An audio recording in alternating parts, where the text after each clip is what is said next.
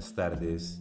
Bienvenidos a Sexualidad al Límite, un espacio en el que convergen temas de sexualidad, cultura y humanidad. Un lugar en el que se habla de sexo abiertamente y sin ningún tipo de tabú ni de censura.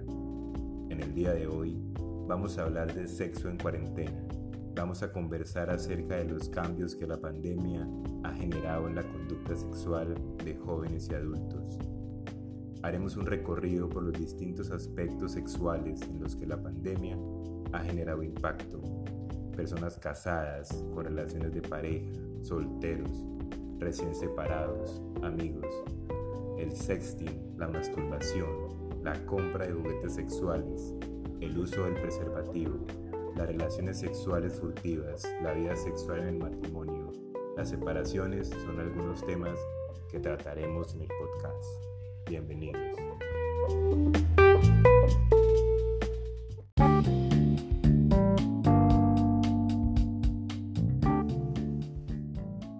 Para empezar, vamos a mencionar el sexting, una práctica que ha tomado mucho vuelo por el desarrollo de redes sociales y se trata del hecho de compartir imágenes o contenido sexual a través de plataformas digitales, con nuestras parejas, con nuestros amigos, con las conquistas. Con la pandemia del encierro, las personas se aislaron físicamente, pero se conectaron más de manera digital.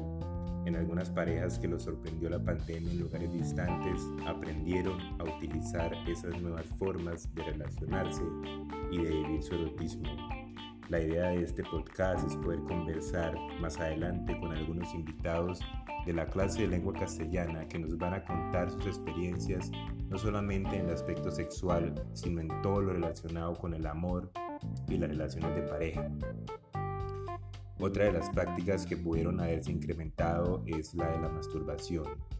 La Organización Mundial de la Salud la recomendó en un comienzo para evitar el contagio del COVID-19. Las tiendas de sexo también incrementaron sus ventas por catálogo en Internet y el contenido pornográfico aumentó su consumo. Otra área que también sufrió un alza en sus ventas fueron los juguetes sexuales y en países como Alemania el consumo de preservativos se incrementó.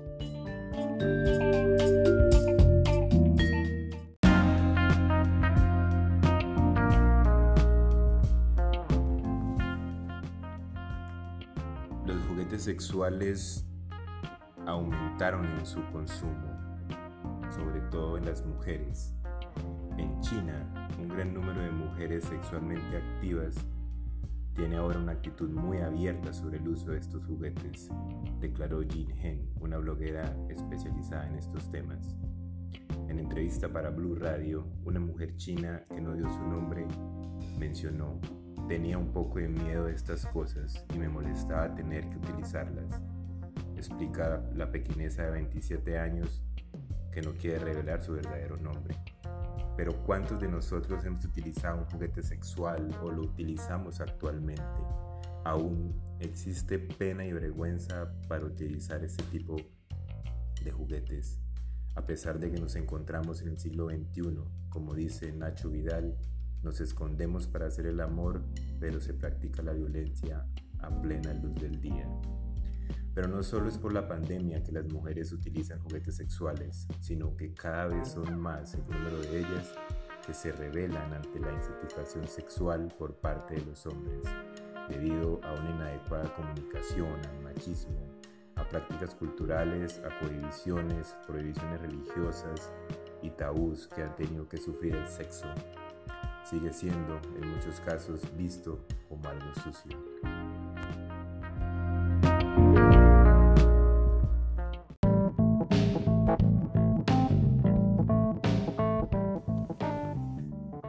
Pero no todas las personas estaban solas en la pandemia. Muchos estaban casados, casadas y tenían a sus esposos en casa. Esto generó aún más inconvenientes, pero no en todos los casos, porque en algunos potenciar su sexualidad, pudieron redimensionar ese juego erótico. En algunos casos hubo separaciones, en otros se incrementó la violencia familiar y en algunas parejas la sexualidad se abrió a un nuevo horizonte. Los casos de violencia intrafamiliar aumentaron y las denuncias por maltrato también van en aumento, debido a la tensión que generó el encierro en las parejas que comparten un lugar físico. Para el reconocido orientador Gonzalo Gallo González, hay que entender que las relaciones antes de la pandemia tenían más espacios que ahora. Obviamente con el confinamiento resurgieron los odios guardados o las rabias atoradas. Y es el estrés en estos casos de discusiones y peleas el que disminuye el deseo sexual. Sabemos que el estrés proviene de muchas fuentes diferentes, es complejo y multifactorial, dijo. Cuanto más estresadas se informaron sentirse las personas, menos deseo sexual sentían, afirma la BBC de Londres.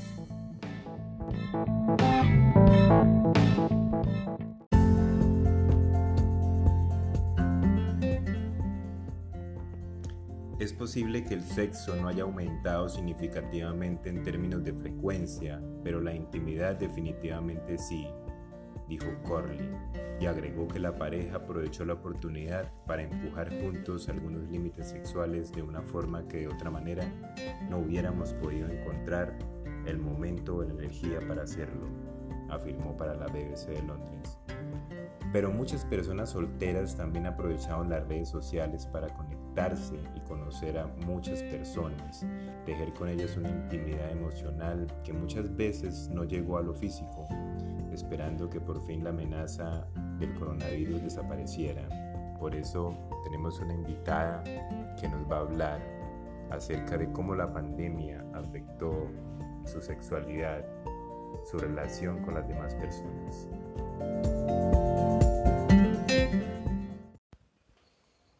Abrimos un breve espacio para darle intervención a nuestros compañeros de lengua castellana para que nos cuenten ¿Cuál fue su experiencia en esta época de pandemia? Bueno, en cuanto al tema de la sexualidad en la pandemia, eh, pues en cuanto a la relación de, pareja con Moni, pues obviamente pues al estar más tiempo juntos, pues se han dado más espacios para, pues para el tema de la sexualidad, pues obviamente como tenemos a Nico, pues obviamente no es que sea todo el tiempo ni, ni en todo momento, pero pero, pero obviamente al estar más tiempo juntos, pues este, este, se, dan más espacios para ello, ¿no? Obviamente sin, sin, sin recurrir a, objetos o a cosas externas, como, como siempre lo hemos vivenciado nosotros.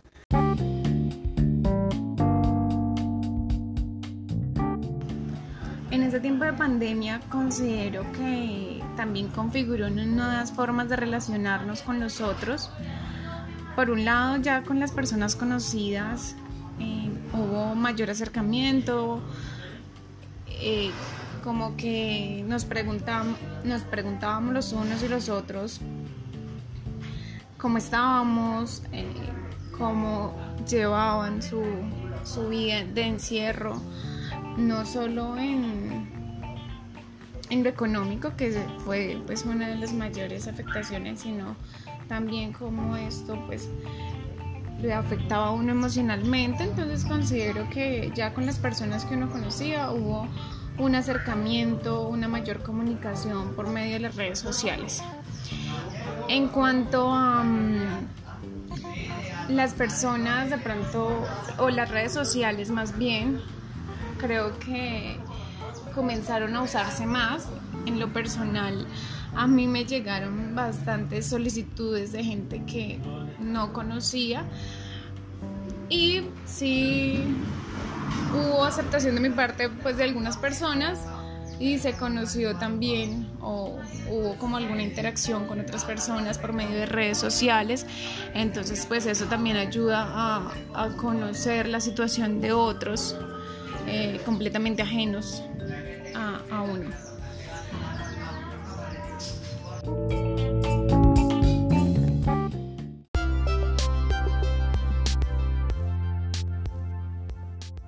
Es innegable el efecto que la pandemia ha generado en las personas.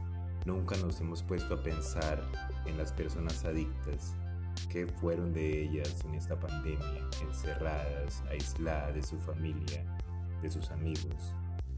Muchas personas se enfrentan al estrés producido por la falta de empleo, el aislamiento social y la falta de contacto físico, sobre todo las personas que viven solas. Hubo muchas separaciones y la pérdida de la pareja es una causa muy importante de estrés, de violencia y en algunos casos de suicidios. Pero lo importante de todo es también ver las oportunidades, abrirnos más hacia nuevas posibilidades de conocer personas, interactuar con ellas, así sea de manera virtual. También es un reto grande para redefinir la sexualidad, incluyendo juguetes sexuales y juegos de rol, para conversar y acercarnos más a nuestras parejas y conocernos de una manera más profunda, poder conocer a otras personas. Esto es todo por hoy, muchas gracias por haber estado en Sexualidad al Límite. Nos vemos en el próximo episodio. Gracias.